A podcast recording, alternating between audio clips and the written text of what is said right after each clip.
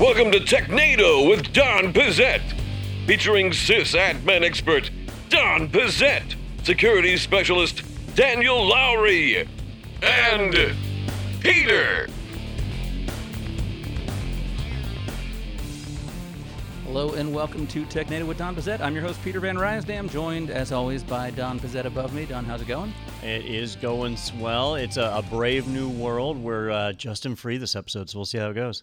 And I should clarify, I said Don's above me. Uh, for those just listening, uh, there is a video box here, and Don's above me in that, but I should clarify that. Uh, and Daniel over there, how's it going? It's going well. I just want to point out that he's also above you hierarchically In several the ways, yeah. Organizational structure. And So- we keep him locked in the basement. Socioeconomically, It's just many different yeah, ways. there's a lot of different facets above to you. that. But Yeah. uh, yeah, and we're also joined now by Bas Bas Van Kaam, who is the field CTO of Nerdio, their EMEA division. So there's a lot of uh, acronyms in there.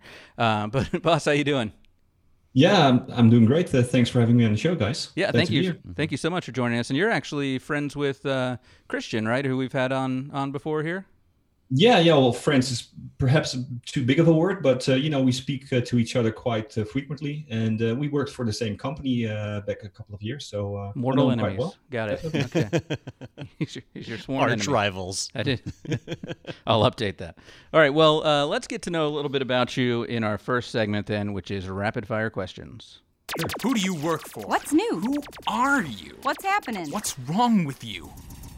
All right, Bas. What we're going to do here in our rapid fire section is we got five questions queued up for you. You're going to have one minute to answer each question. If you go too long, Peter will buzz you, which uh, I think Sure. we have maybe sometimes. hey, there we go. Yep. so you'll get buzzed. Uh, so let's go ahead and jump right into our first question. Well, I'd only written four questions because Justin isn't here, but fine. Uh, so our first question, uh, I know you've got a lot going on in your LinkedIn, which we'll get to in a little bit. Um, but let's start at the top. So, uh, CTO of Nerdio, what what is Nerdio? I haven't heard of that. Sure. Well, Nerdio uh, does a lot of things. Um, we specifically focus on uh, WVD mainly. Uh, we have two products within the portfolio: Nerdio for Azure and Manager for WVD, or Nerdio Manager for WVD.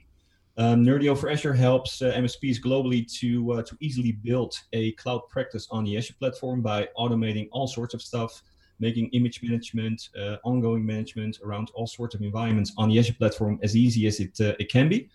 And Manager for WVD does the exact same thing, but for native uh, WVD technology, and it adds a whole bunch of uh, features and functionalities on top, you could say.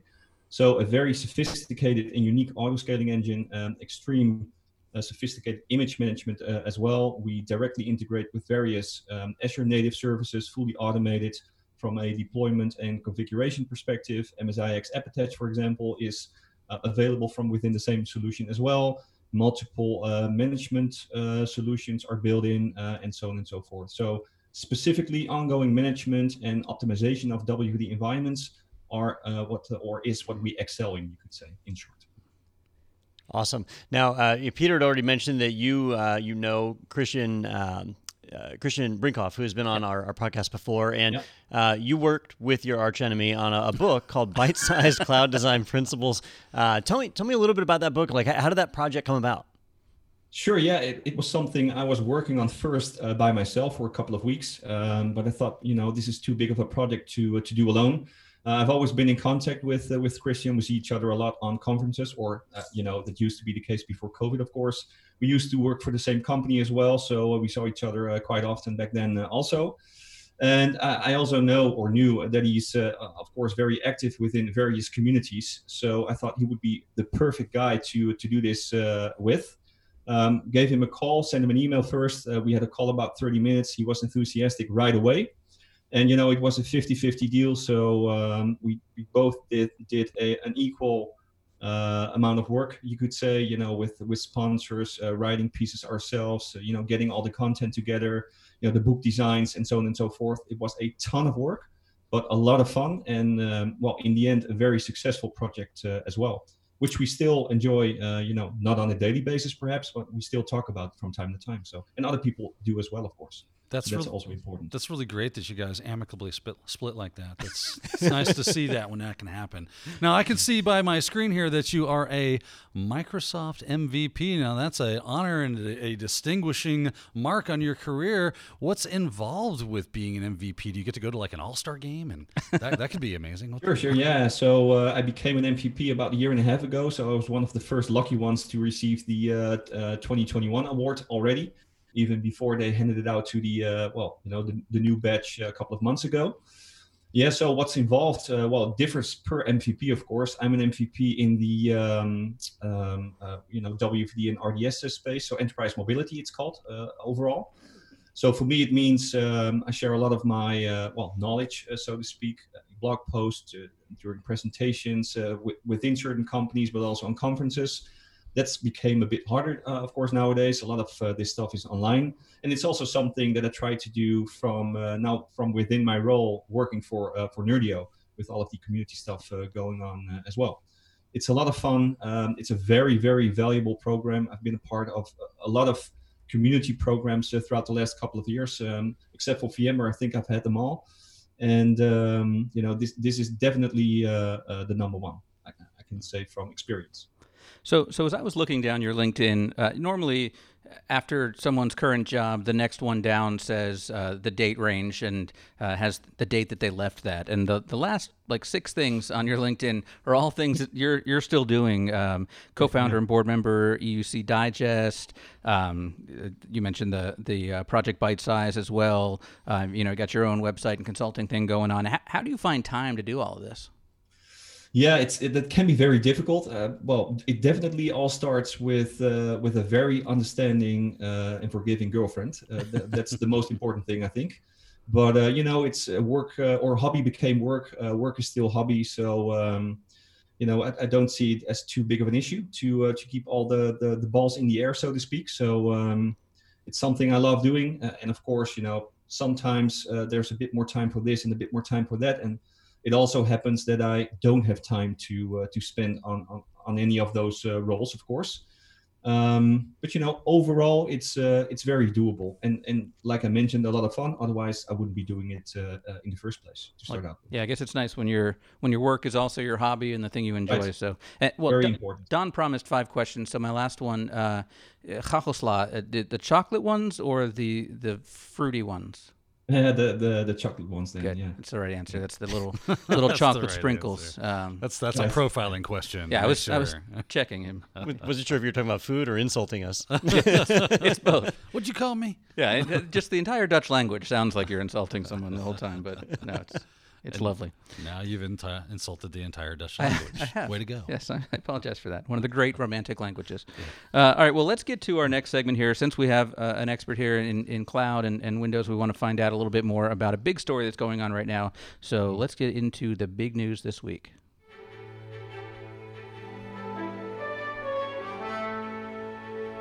And now, the news. All right, so we're taking a look at this article from ZDNet.com that says Office 365 outage with rollback failure ends after more than six hours. And this is something that, as the, t- uh, the time we're recording this, we're actually still kind of experiencing some of this. And, and I know Don and I were talking, we both saw some things last night that seemed a little weird and then saw the news coming out. So, Don, can you give us a little bit of a recap of what's going on? Sure. So uh, I, I noticed it the same way you did, Peter, which is uh, when I got home last night, my uh, Outlook on my cell phone was no longer able to access my account. And I, you know, I use multi-factor authentication, and every 60 days I have to re-enter my password. So I assume that's what it was. But once I provided the password, like that wasn't working, and even the authentication mechanism was kind of broken. It was trying to download an authentication file, so there were issues. Uh, it seemed to be a small thing, so Microsoft was attributing it to some Azure Active Directory outages, uh, but then it kind of extended out. And you know, Azure Active Directory is super important to all of Microsoft services, and so we started seeing outages that extended into Microsoft 365 and that whole platform, which is of course where my where my email happens to live. So that went on for about six hours. They uh, they thought they identified the problem and rolled back some changes they had done that didn't fix the problem. So it turns out they weren't related. So then they had to go in and keep exploring on it. Um, after about six hours, they flagged it as resolved. So the, the problem had been solved, but there's still some performance issues that have been carrying over. So I think they, they have fixed the issue. It just takes a little while to shake out because of because of the way people cache authentication credentials and, and things of that nature. So where I thought it was going to be really cool today is that we've got Bas on here who does a lot of cloud design and we know that no cloud provider is perfect, right? That everybody has outages. So as a outsider, you know, if you're a company that's using Office 365 or Microsoft 365 or if you're just using Azure Active Directory or whatever, you know, how do you how do you design for outages like this? How do you plan for some of these things to be a little more resilient? I know there's a ton of features, but how, how do we take advantage of those? Sure, yeah, it was very unfortunate what uh, what happened, of course. Um, I think the difficulty here is is that it was one of the major um, Microsoft services, you know. So this really isn't something that the customer per se can control themselves, or in most cases not uh, anyway. But when it comes to uh, to cloud design, of course, uh, you have multiple ways to uh, you know to to design your deployments over perhaps even multiple clouds. But even if you look at Azure, for example, you can work with uh, availability sets, um, availability zones fault and update, uh, update domains, uh, multiple regions, uh, even, and so on and so forth.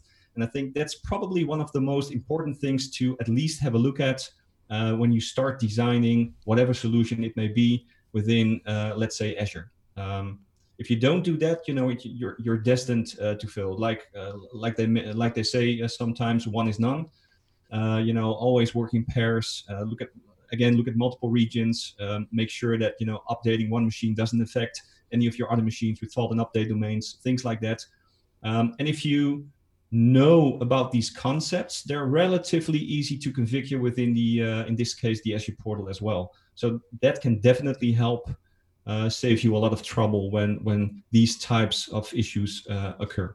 But of course, in this particular case, it was so big, uh, one of Microsoft's main services. Um, will be hard to uh, work around something like uh, like this. It's hard to predict as well, of course. So just bad luck for Microsoft, but unfortunately, you know, this is also p- uh, part of the um, well, the cloud experience. Uh, you could you could say, uh, however bad that uh, that may may sound. Yeah, I don't I don't know how much of the globe it affected, but I know for us, as far as an outage, like being on the East Coast, it was all after business hours. It was mostly at night. Yeah. If you're on the West Coast, though, it was during business hours, and that stinks. If you were in Europe or somewhere else, you know, it absolutely impacted you there. Well, I shouldn't say absolutely. I don't well, know how kind of come overnight or into the morning. You're waking up to find you can't check your email, maybe. Yeah, and I initially started thinking, okay, Azure Active Directory is down. Well, you know what? I can replicate Azure AD to other places, even on-prem, or uh, you can stand up Active Directory in AWS and go multi-cloud, like you were describing. But then I got thinking about it. I was like, wait a minute, this, this affects Microsoft 365. I, I can't replicate that somewhere else, right? I don't have a web-based version of Word and Excel and OneDrive. I, I can't replicate Maybe that somewhere you else. can't, Don, but you know we don't like to brag. No, yeah, yeah, that's not going to happen. I've been thinking about how is this going to impact Microsoft financially, as far as like the SLA agreements and the uptime that yeah. maybe have been violated. Now, how is that going to impact their bottom line uh, as far as that goes? Do they have an SLA? Well, I don't know. That's what I'm saying. Like if we're using that as a business. Uh, uh, a line of software, a line of business software, and now we are not getting the service that we've been uh, guaranteed.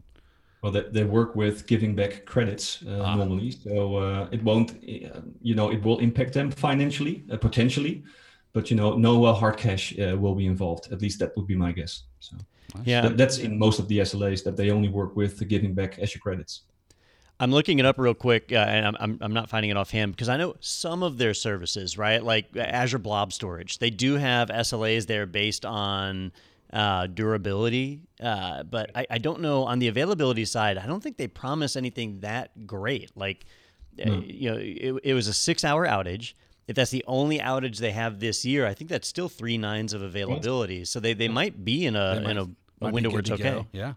Yeah. Although the um, I think most of the SLAs are calculated on a monthly basis as well, so it, it, it might depend on uh, on the the service impacted. But uh, if you look at the Azure credits I was just mentioning, that will be um, you know um, given on a monthly basis. So they look after that 30 or 31 days if the SLA has been uh, breached.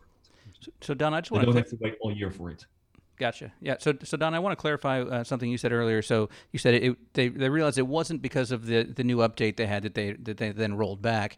And I, I read early on, I think that they said it didn't seem to be any malicious activity or, or a hack or anything like that. Have they said though what the problem was specifically then? Nothing I've read has indicated what the problem was yet. Uh, you know, they had they had recently rolled out some changes. They've been rolling out changes like crazy. You know, if you look at Microsoft Teams and how it's changed Yeah. during the pandemic in the last six months, that software has seen so much development. It is ridiculous. So they've been rolling out changes pretty frequently. So what they did is they they just said, here's these three changes that we made today. Let's roll these back and then that failed to solve the problem. And they they uh, apparently was somehow tangentially attached to the problem, so they thought it might work, but they just couldn't tell until they rolled it back. And once they had it, it didn't work. So then you you have to remember, like Microsoft has some of the most skilled and well trained software engineers and infrastructure engineers on the planet. Uh, you know, that are, they're running these huge data centers. So they just dove in and, and fixed it. I'm sure we'll get a report out of it before long what happened. But you know, it, it could be as simple as some kind of certificate that was responsible for Active Directory replication expired, and you know it just took a while to hunt it down. Like that, those things happen pretty frequently these days. Or Daniel doing some red team stuff, possibly. Wait, did Justin go to work for them? Yeah, he pushed That's a new why I went software down. That makes sense. yeah. That makes total sense. Yesterday was Justin's first day of work. I'm a little rusty at this. Uh, Hey, well, uh, Bas, I want to uh, find out a little bit more. You, you mentioned uh, to us off the air that, that there's some new announcements at Nerdio, some uh, some new product launches. Well, not uh, necessarily a product launch. If you look at Manager for WVD, so the uh, the flagship uh, product around WVD, you could say uh, within the portfolio, you know, we have releases coming out uh, every month, uh, sometimes even twice a month. But we did uh, initiate and launched a community initiative called the uh, Nerdio Tech Insider Program. So we have a Slack channel, meetup page. We do uh, a, a lot of webinars that we organize uh, going forward, or we have a lot of webinars planned. And one of the, the bigger things, um, together with the Tech Insider program, is the launch of Manager for WVD, the Community Edition, which will be officially launched on October the 21st, uh, so next month. Uh, this, this is something I uh, recently announced earlier today. So um, a lot of interest, uh, which I knew before, and of course, because I've, I've spoken about this uh, multiple times on my socials and, and things like that but uh, you know the, the tech insider program as well it's going it's going really well lots of people in the slack channel helping each other out talking about wvd about azure about microsoft in general msix app attach all sorts of wvd related technologies and solutions so definitely not just nerdio um, but of course there is a big focus on, on nerdio technology also And if people want to check that out, is that just nerdio.com? Um, yeah, uh, we have. Uh, if, you know, if you do a simple Google uh, Nerdio and Meetup, you'll get our uh, Meetup page to uh, to sign up for. Um, you know, for ongoing uh, um, events that we will organize and announce through the through the Meetup page. So, like the 21st will be the first one, um, uh, and of course via the the Nerdio website, uh, definitely as well. Multiple blog posts about it, and, and so on and so forth. Yes, Fantastic. very cool to to work on that. Yeah, and then uh, I I know we had mentioned Project Byte Sized a couple of times, and uh, that is available as well, I believe, on what on Amazon, and then the the website is Project Byte Sized uh, dot or book projectbytesized.com, uh, b y t e of course um, for bite there. Um, so definitely check that out and. Uh, yeah, and support those guys because that's uh, a really cool project, and uh, yeah, a lot of great reviews on it, and looks really good. Anything else that I, I missed? I know you've got like 30 companies that you work at, so No, you, you know, um, we also run the uh, EUC Digest podcast. So just like you guys having a bit of fun uh, every uh, two weeks, so a bi-weekly uh, podcast. That's something uh, that we do as well. I'm not one of the co-hosts, so I'm, I'm, I'm, I'm in the board, um, you know, and help come up with ideas and, and, and guests and, and things like that. So I do a lot of uh, behind-the-scenes uh, work, you could say.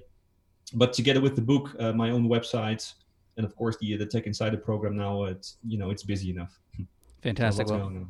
I'll, I'll make sure that we do put links to all of that in the uh, description there on the uh, on the YouTube version of this. So uh, check that out, and then you can definitely go and find all of those links. But thank you so much, Bas, for taking the time to join us today. thank you very much for having me. I had a great time, and um, you know, uh, all the best with uh, with the rest of the show and, and future episodes. Sounds good. Very We've got a little bit of news to get to, so go ahead and uh, we're going to take a quick break, but we'll be right back after this on Tech TechNado with Don Pezet.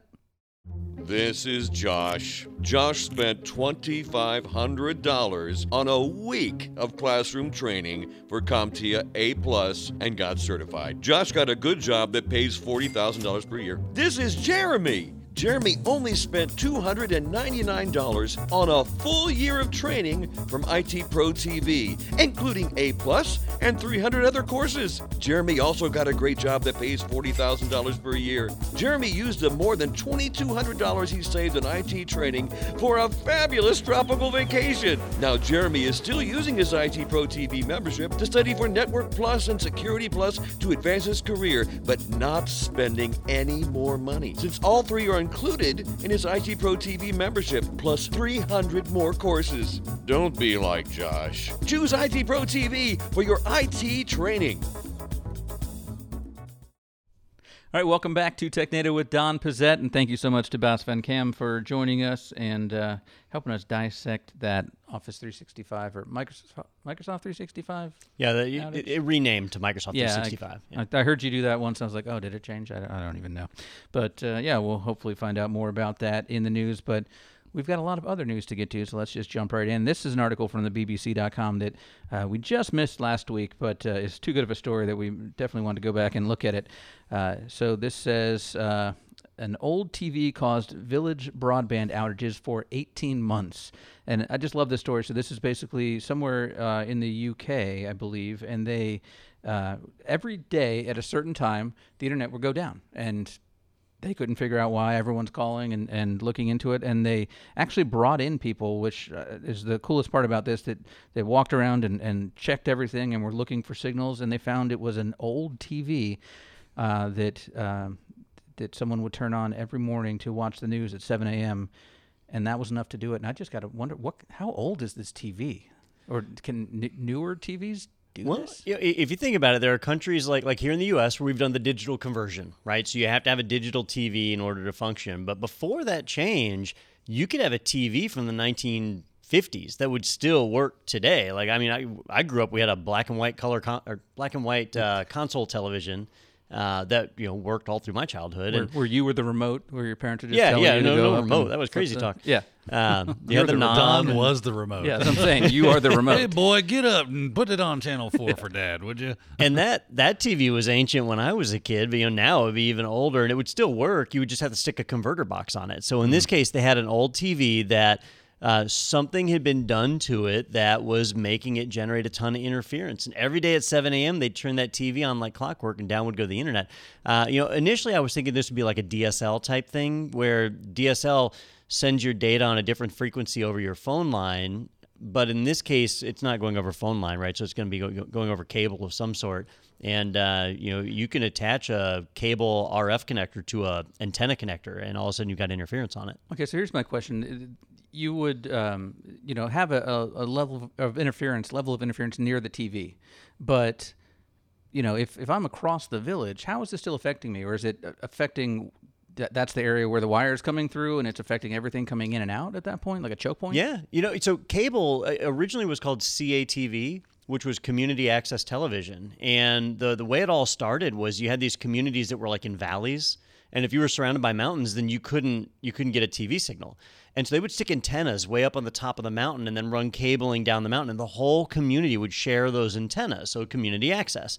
Well, what that means is normally when we think of cable television, we think of, of a signal coming to us, but those copper cables will send signals the other direction just as well. And and this is something I caution people about when we're talking about like the Ethernet over power adapters, right? Uh, if you if you want an Ethernet connection in your house, but you don't want to run cable, they sell these adapters where you can run it over your power line, right? Some of them are just called power line connectors.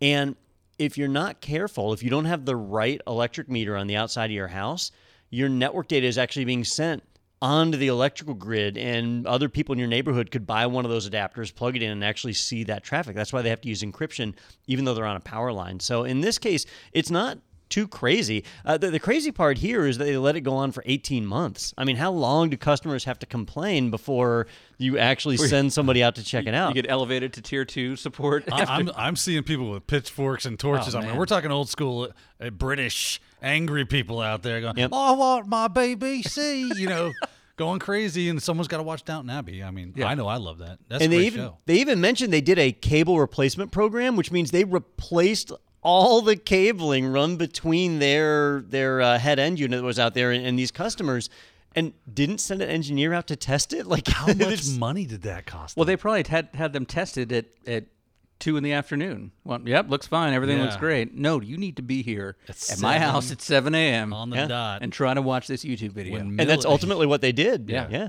Yep, 7 a.m. They were out there and they uh, they managed to pick it up with a. Uh, I was about to ask you, Don. Are you familiar with these uh, analyzing machines that they use to discover the signal? I think they just use like an oscilloscope. It says didn't a they? Oh, really? spectrum, Okay. spectrum, spectrum, Spectrum analyzer. analyzer? Yeah. Yeah. To find any electrical noise. So my question is, wh- what is the punishment for the for the person? you know, you, you cost In the stocks for six 18 days. months for your entire village, and the amount of time to and, and the cost of the cabling. I mean, So I don't I don't know uh, here in the U.S. right. So if if that TV was operating out of some frequency like the, the FCC didn't allow, there could be FCC fines. But this is an accident. It was an old TV. It was just you know not working right. But in the UK, I know they have some interesting rules because you have to have a license for your TV, right? Uh, because they have state-run television networks, and so you pay a tax to fund those state-run networks. And if you haven't paid that tax, you're not allowed to watch TV. So it's possible that this person had manipulated the TV to get around that tax. How are they handling cord cutters over there?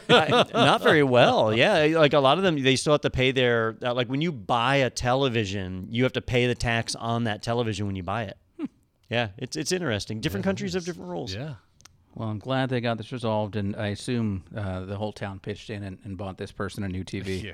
They, they did say that uh, they didn't want to be named, and I'm like, well, yeah, the town will be out in pitchforks. yeah. oh, I'm sure. I'm sure. You, you you know, this is one of those small villages. You could find out pretty Yeah. easily uh, who that was. But well, I'm glad that they worked that out.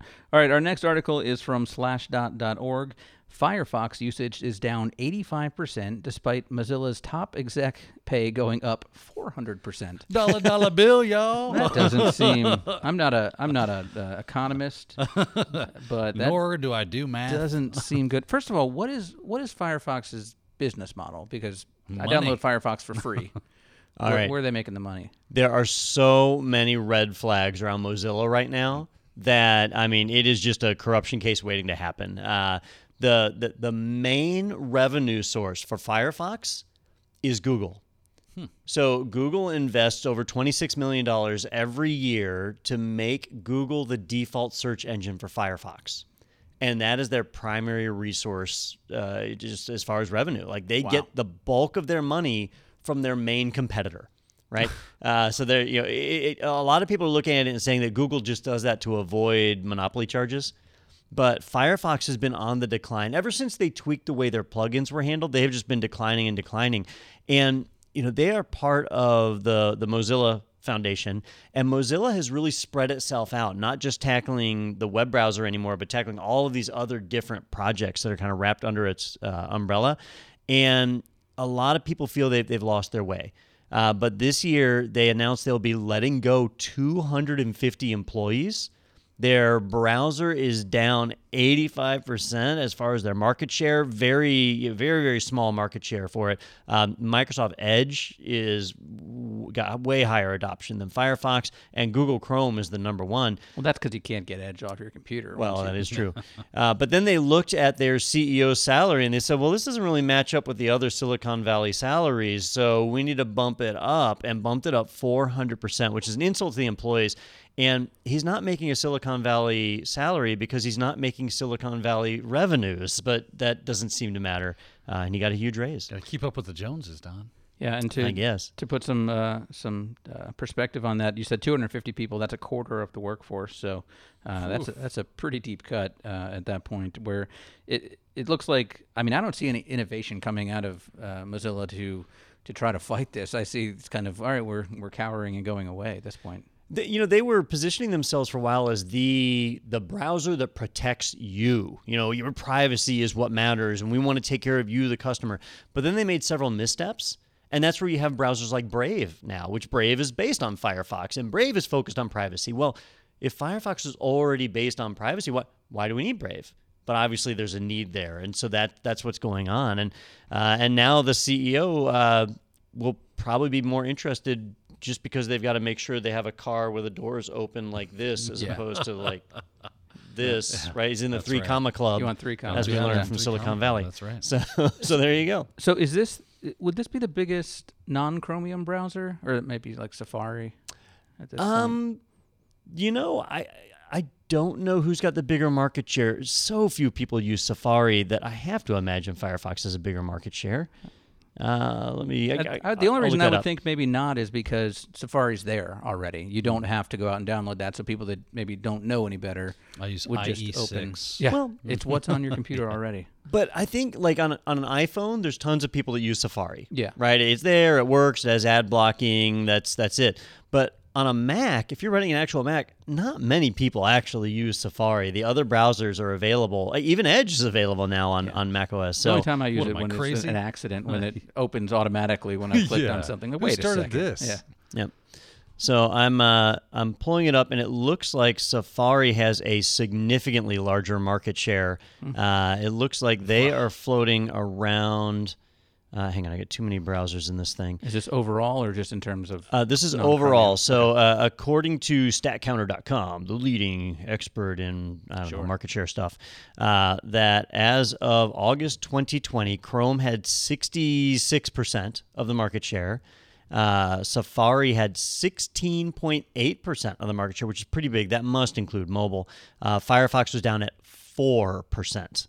Uh, Wait, so, you, didn't, you didn't mention Edge. Are they in there? uh, I didn't mention Edge. You know, IE. Oh, is from 2017? Well, they've got IE, Edge, Legacy. They've got them divided, so it would be uh, looks like 1.2 and about two and a half percent actually. So Edge is pretty far down according to them. Well, they they are stat counters. Yeah. Uh, well, I'm sure their information is factual and reliable, just like all of the other various news sources that we cite. What do they say? There's lies, there's damn lies, and there's statistics. yeah. Nice. Well said. All right. So anyway, yeah, just go ahead and remove Firefox off your machine. You, now. you know, what's funny is I, I tend to use a lot of Firefox because of you know it comes pre-installed with Kali, and that tends to be or it has been historically the the hacking browser of choice. And I, I have to agree totally with Don when he talked about how when they changed the way their plugins work, it just went to total garbage. Because uh, I had a lot of great plugins that did a lot of cool things, and now those things don't work. And when they tried to port them over to the new way, they weren't as effective or worked at all, really. So, I mean, I guess it's time to migrate away. I think I think this is going to be a decision point for Firefox. This is going to be a pivotal moment in the history of that company that they're going to have to make a decision. If they keep doing what they're doing right now, then they're they're just going to you know wander off into The sunset. well, we'll see what happens when the inevitable new CEO comes in after this. Yeah. Because I'm assuming that that's a hard one to justify. So we'll see what happens. Mm. All right. Our next article is at arstechnica.com. Western Digital releases new, larger red Pro and purple drives. Uh, and let's see the picture; they're red. Uh, are, the, are the purple ones actually purple? They're like a giant They are, yeah. Okay. So uh, Western Digital colors their drives, right? So they have the environmentally friendly, low energy ones that are green. They're not actually environmentally friendly, but they are low energy and they're green. Uh, they have the regular class like workstation drives that are blue. They have the higher end ones that are black. Uh, the network attached storage ones, the ones that are designed maybe not for the greatest performance, but greater uh, stability and, and lifetime. Uh, those are the reds. Uh, and now they've introduced a new purple tier. So they're kind of breaking in some new ones. But the, the big thing here is how massive these drives are. Somebody asked me the other day, they said, Don, why, why do they even still make spinning disks? Right? SSD is so much faster, and the price of SSD has dropped so much, right? You can get a, a 500 gig SSD drive for $80. So, or even lower in some cases. So, when it's that cheap to get a SSD, why would they even bother making spinning disks? Well, these new Western Digital Reds come in 16 terabyte and 18 terabyte models. So massive amounts of storage. If you're setting up network attached storage, if you need uh, you know cold storage for backups, if you need things like that, these massive drives. Uh, at their price point, I, I, think they actually have it in the article somewhere that a uh, an 18 terabyte drive is $593, um, and Seagate has something comparable for $580. So you know you're looking at a price per terabyte or price per gigabyte even just is incredibly low, and so that's why spinning disks are still a thing and why they're still important. Is you just you get a lot of bang for your buck. Are they just cheaper to make? The like the parts that go into it? It's the technology. You know, the the spinning disc, that that platter technology is they can always add more platters in, they can get more dense on the platter and they can fit more stuff on there. Versus the circuitry that's used in SSD, they have Moore's law. You know, it gets smaller and smaller and they start running up against that and they're having a hard time getting it smaller and the more data that's on there, they have to constantly provide electricity to keep charging it, to writing to it, versus the magnetic media that can can just be idle and, and hold its data. So reading and writing to flash generates a lot of heat. Reading and writing from the, the platters doesn't generate nearly as much heat. So there's there's all sorts of concerns like that that go into why why one is more expensive than another. You know, I was going to kind of uh, uh, dump on the idea of them having the colored discs, and I thought actually that might be a really good idea because you can't. It'd be really difficult to make an accidental purchase. Like I got the wrong disc and slapped it in there. Oh no, it's the wrong What color. That doesn't go there. I'm not Yeah. saying it's a perfect solution, Peter. That's why they write on them as well. I'm sure. It does say red on the on the red one. I can So they uh, they actually do have a, a list of what the colors are all matched to, and they've got the ones that I mentioned. Uh, the the one I didn't mention, purple, is flagged for surveillance equipment. Uh, so if you've kinda got webcams and you know motion sensors and stuff that are recording surveillance data, that's what they are. Why would that uh, need its own thing? Because it's constantly recording over itself, You know, maybe. th- video cameras don't write a ton of data. Uh, so you know most security cameras aren't grabbing at like 4K 60 frames per second. They're normally grabbing at some really grainy level, yeah, and, you and can so just on. enhance it later. but they need to be able to run for years on end without being messed with and so it's usually based around the the quality of it and they do very few reads they do tons of writes but very few reads so they're write optimized uh, versus like on a network attached storage you'd probably do equal amounts of reads and writes or, or maybe more reads than writes Well, I don't know about you guys, but I think the purple ones are delicious. they taste the best. Oh, geez, I can't even go to this next article because I got to like log into the oh it's the washington, post, I Have will read the limit? headline over here. I've, I've got the article up, but all of a sudden now I've got the pop up covering the the headline. Uh, so this next one here is the company email promised bonuses. It was a hoax, and Tribune Publishing employees are furious. Yeah, uh, I would get mad too. This sounds like a total total Don move. So this is Don move. nice. My name has been turned into a verb or adjective. Uh, so this is a total bonehead move, and I guess I mean we could say that about Firefox as well, right? You know, Mozilla with what they're doing. Um, the Chicago Tribune is so it's a, a newspaper. And newspapers haven't been doing so well. They haven't been doing so well for years now because of online.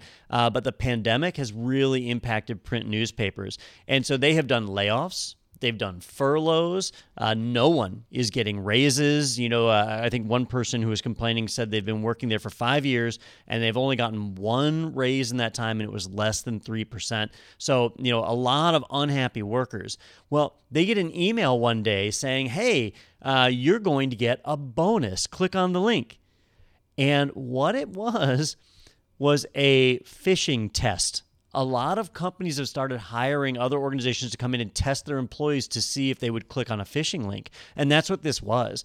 And some employees clicked on it, some didn't, but all of them were offended by the fact that they would be doing layoffs and furloughs and denying raises, and yet tease us with this bonus as some kind of phishing attempt. It was done in extremely bad taste. And the reason I wanted to bring it up here on TechNado, because you, you might argue like this is a management problem, not a tech problem, is that this is one of those instances though where in IT we can be a little insensitive to our end users' needs, right? So somebody in the IT department likely looked at this and said, Wow, what a what a great way to get people to click on a link. We promised them a bonus. Yeah, if you want them to click, it's a great idea. I, I thought I thought I read in the article that that was done based off of threat modeling. That that was a common tactic in that um, industry was to use that type of language, and that's why they went with that. Yeah, and I, I could see that making sense, like from the from the pen tester or security company standpoint. But at some point, you have to be a little humane and say, if I've been running my company through the ringer like this, I need to take care of my people and find a more sensitive way to do this. But if you are spear phishing this company now, know that this is an oh, email Oh, you're- that will, you're gold. will ring some bells, and, and these are people that haven't gotten raises in years and would man, love to get a raise. wave a steak in front of a starving man right there. I'll regret this, but here's how I would phish this company. I would craft an email to the employees asking if they wanted to be a part of a class action lawsuit against the Yeah, company. I knew that was coming. Yeah. Oh yeah, and you'll get clicks left and right, and Yeah. you can even make up an attorney's office. You don't even have to impersonate somebody. You just make up a, a law firm, and they will click, and now you can take advantage Well, of this. this is the Washington Post. So what if it, uh, an email that's an apology from Jeff Bezos? well, no, Click here so for the full statement. The Washington Post is reporting on it, but it was oh, the Chicago oh, you're right. It's the Tribune, Tribune. It's the Tribune. which I can't imagine they would report on. Yeah, they're like, no, we didn't. Yeah, it doesn't- I don't know what you're who, talking who about. owns them now? Now you got to wonder. isn't because- Tribune Company the, the Yeah, parent? something like that. and a Tribune publishing company, so not Washington Post. Right. Okay. Okay, yep. So that's why Bezos is like, look at these idiots. Yeah. No, but you're not getting a raise either. I mean, it does raise a, a, a an interesting debate, though, because if you're just playing devil's advocate and you come at it from both sides and you say, well, if we're gonna most effectively campaign to tighten the security, we're gonna see if something like this would be successful. And it, oh, dang, shooting, it sure was. Now we can really focus our security efforts and our security awareness training and saying, oh, okay, we're sorry we hurt a bunch of people's feelings, but it kicks a bunch of ass to have your feelings hurt instead of having a giant data breach. That that could be an argument that could be made. Yeah.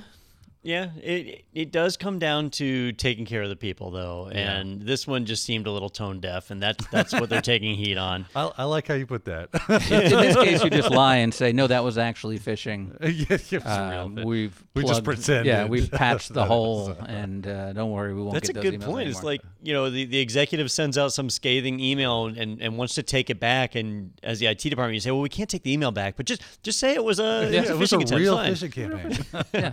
And here's the people you should fire because, by the way, yeah, you can only be mad at this and if this you clicked on this it. was an outsourced company as well, right? It wasn't internal pen testers. It was, I think they outsourced this, or they were. I just assumed it was. Yeah. Uh, I didn't actually see. How big of a don't company do you need to be to have in, in-house pen testers? Do you think? You have to be pretty big, Yeah, and even then, it's not a good big. idea, is it, Daniel? Uh, what to have in-house pen testers? Yeah, do you use your own people for that? Is it because they know too much already? Um, it's possible, yeah. To there's pros and cons for every type, and a lot of times, even if a company does have internal penetration testing teams, they'll still bring in third parties to validate and make sure there's no internal bias and things of that nature. So uh, that would push you back into the idea that obviously they have quite a bit of money because that would get super expensive really quick. Well, I know we were talking. We've done this before. Um, this the same kind of email thing at our Mm-hmm. company, and I, I heard someone bring up recently that that there was talk of doing it again. So now I'm looking out for that email about bonuses.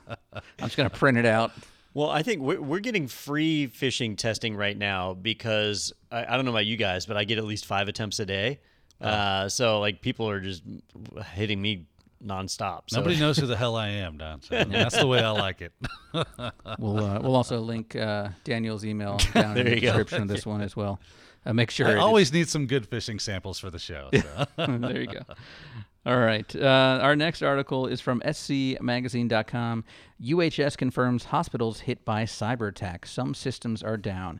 I just got to say, the kind of monster that would uh, attack a hospital during a global pandemic is a special kind of monster with a, a whole I don't I don't know how many Was it a phishing there are, but uh, yeah, it was, yeah.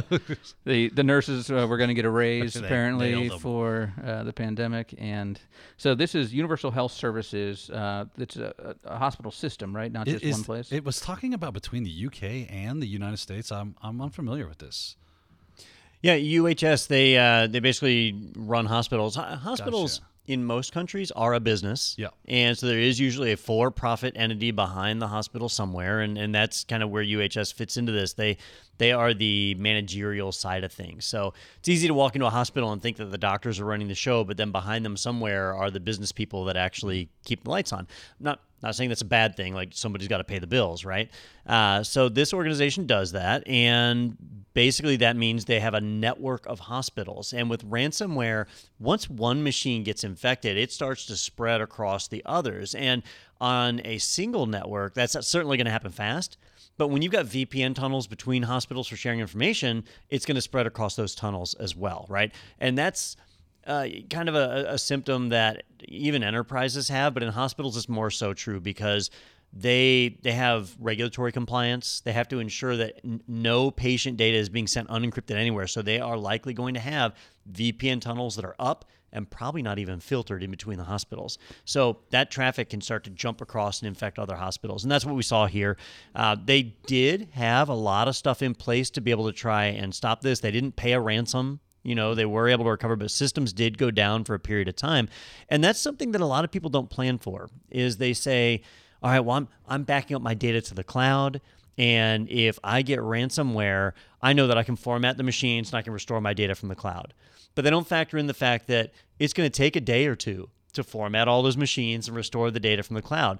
Well, for somebody like us, uh, you know, we, we Technado films once a week. We could we can go down for a day or two while we restore machines.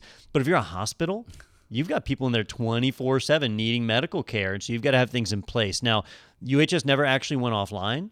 They That's you know good. just had some services degraded. They had a lot of backups. So I'm not aware. I haven't read anywhere of anyone being hurt or losing a life.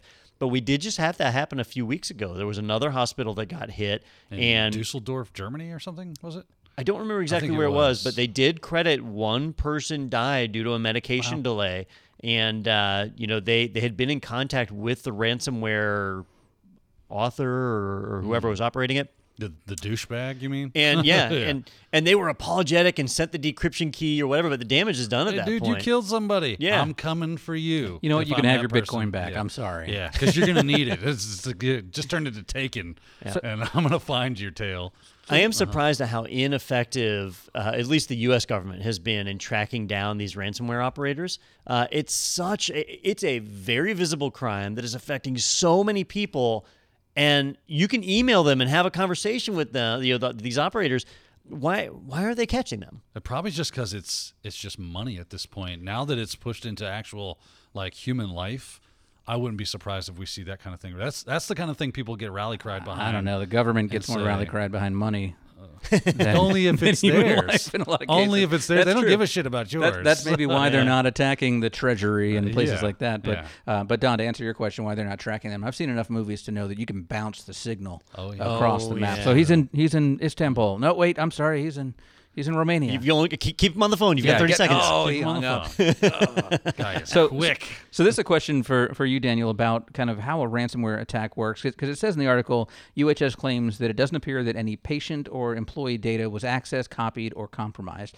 Is that the case in most ransomware where they're not actually exfiltrating data, but they are more just um, uh, yeah, it's all about encrypting it. It's all about like locking it up in a box that you can't see into, and then extorting money out of you to get the key to open it back up because that stuff is in, important and valuable to you. If it were important and valuable to them, they would take it. Now, sometimes that does happen. Not only do they lock it up, but they take copies of it as well and then sell it, especially if it's things like PII. Just depends on the hacker and what their end goal and their motivations are what they're going to do. Yeah, I guess just getting the ransoms the, the easier yeah. easier ch- uh, It's, payday it's for low them. hanging fruit. Yeah. Yeah. Now I didn't I didn't pick the news art. We had so many great news articles this week, and I didn't pick this one, but I'll just mention it here. Uh, there was a Nevada or Nevada school district that was hit with ransomware.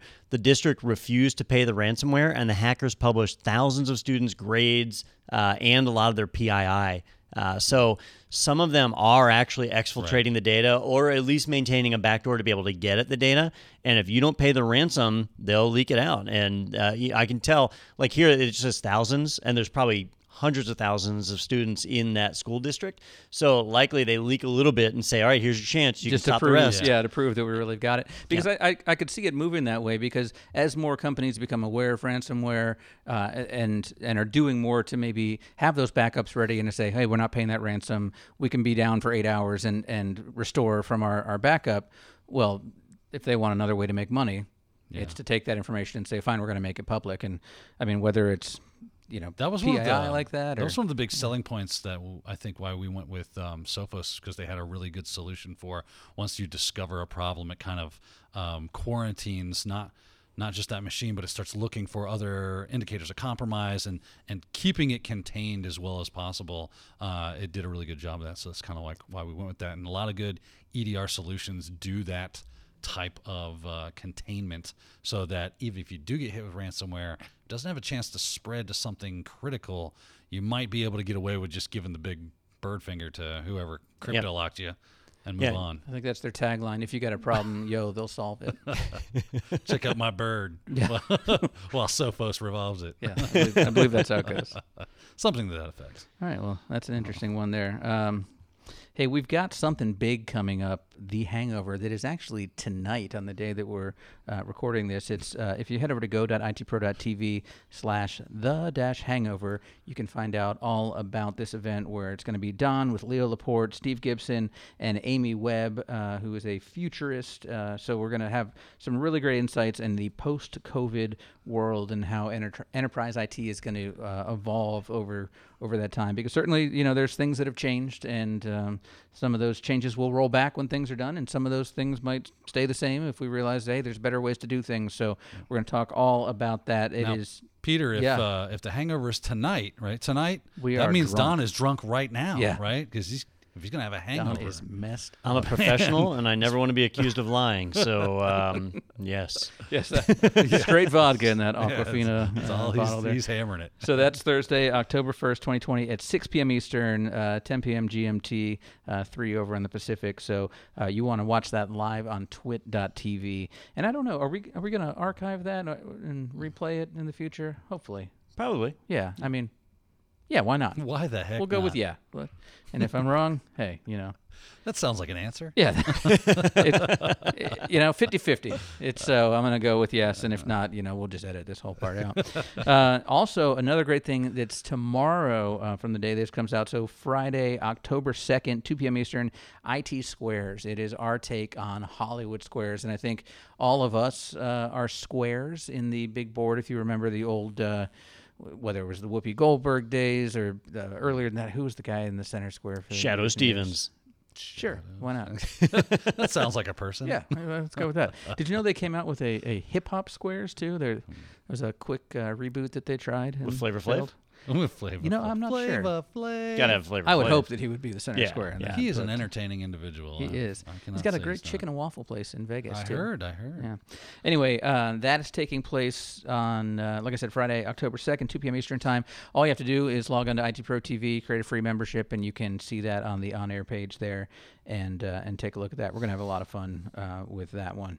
And uh, upcoming webinar wise, we've got Secrets of IoT Are Your Devices Spying on You? That's October 8th at 2 p.m. Eastern Time. Spoiler alert, yes. they are spying on you.